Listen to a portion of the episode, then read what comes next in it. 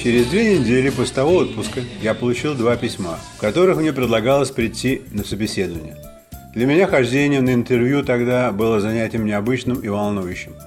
Помню, как в выходные за день до собеседования мы поехали всей семьей по указанному адресу, чтобы на следующий день мне не надо было плутать по дорогам и не опоздать к нужному часу. Собеседование было довольно коротким. Меня усадили за чертежную доску рядом с тремя другими кандидатами и дали задание начертить что-то плоское в другом, чем в эскизе масштабе. Поскольку все кандидаты были иностранцами, а проверять понимание английского языка в индивидуальном порядке у каждого у компании не было времени, нам, кандидатам, громким командным языком задавались тривиальные инженерные вопросы, на которые предлагалось давать устные ответы без всякой подготовки. Интервьюеров было трое, двое из которых блистали своей властью и сомнительной эрудицией, а третий записывал результаты собеседования. Вся процедура заняла примерно час времени. Нам сказали, что сообщат письменно о результатах и пригласили в офис следующих четырех кандидатов. А в лобби в это время около стен стояло еще с дюжины людей, мужчин и женщин, от которых скверно пахло духами и потом волнения. Помню, что я не торопился уходить, а закурил прямо там же. Ко мне подошло несколько человек. Один из них, самый смелый, стал спрашивать меня о том, что происходит внутри комнаты и почему приглашают равными группами мужчин и женщин. Времени для размышлений между затяжками у меня было немного, и я навскидку ответил, что компания хочет оставаться сбалансированной в половом отношении и поэтому дает равные шансы для трудоустройства обоим полам.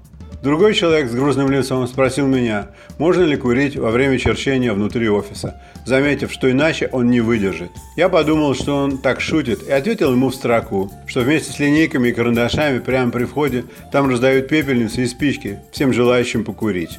Никто шутки не понял, кроме грустного лица, который продолжал говорить, что если у кого-то астма, то без противоастматических сигарет во время припадка человека можно потерять. Как выяснилось позже, практически всех нас приняли и с самого первого дня усадили красить гигантские листы ватма цветными карандашами.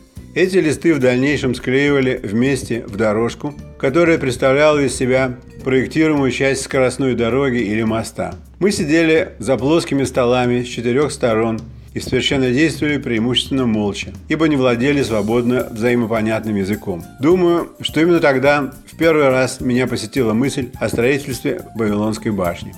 Человека с грустным лицом звали Леня Цыган. Был он родом из Киева. Буквально на третий день он стал отлынивать от покрасочных работ, все больше стоял около своего стола и курил.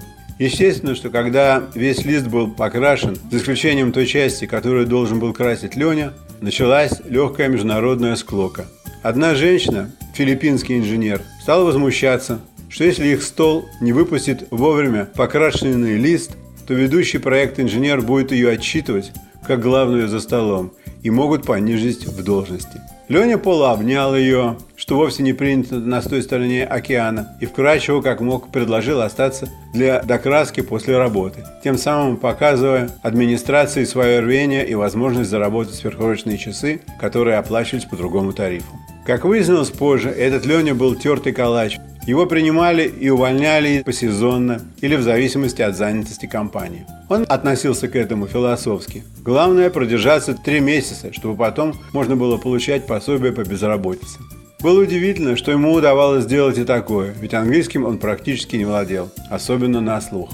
Бывало, дают двум людям задание, ему и еще кому-нибудь. Он слушает как бы нехотя, как слушают иногда взрослые заезженную детьми мелодию. Еще в плохих фильмах о войне крутые разведчики примерно так слушали толстозадых штабистов, когда те советовали, как брать языка. С выполнением задания он не спешил. Отточил карандаши или писал письма на родину. Потом, как бы ненароком, он подходил к чертежнику, кому дали похожее задание, и по-хозяйски оценивал, что тот успел начертить. Давал ему пару отеческих советов про толщину линии или угол заточки грифеля и шел начинать свое. Среди десятка чертежников были и две американки. Одна из них, пожилая худышка, по имени Дженни, с неугасающей сигаретой и холодным кофе в бумажном стаканчике, куда стряхивался пепел, работала для компании долгие годы.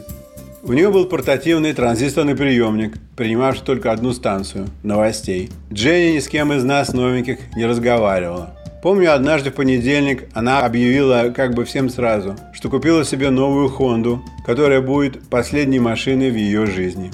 Леня очень оживился такой внеклассной теме разговора и несколькими изуродованными фразами утешил ее, что если она даже попадет в ужасное дорожное происшествие, то ее тело вырежут из маленькой Хонды автогеном и потом еще долго будут лечить, пока не вылечат, а машину ей придется покупать опять новую. Другая американская чертежница, Мара, была левшой и очень красиво и грамотно писала всю необходимую техническую информацию на чертежах всех проектов компании. Ей разрешалось работать по 60 часов в неделю. Иногда она разговаривала с Женей, и они обе смеялись потом. Мара разбавляла свой послеобеденный кофе дешевым ликером. Ее почерк становился от этого только тверже. Леня однажды открыл мне секрет, что, мол, видел ее на этой неделе в нерабочей обстановке в соседнем городке два раза с разными мужчинами. Это позволило ему сделать вывод, что она прихватывала и на панели.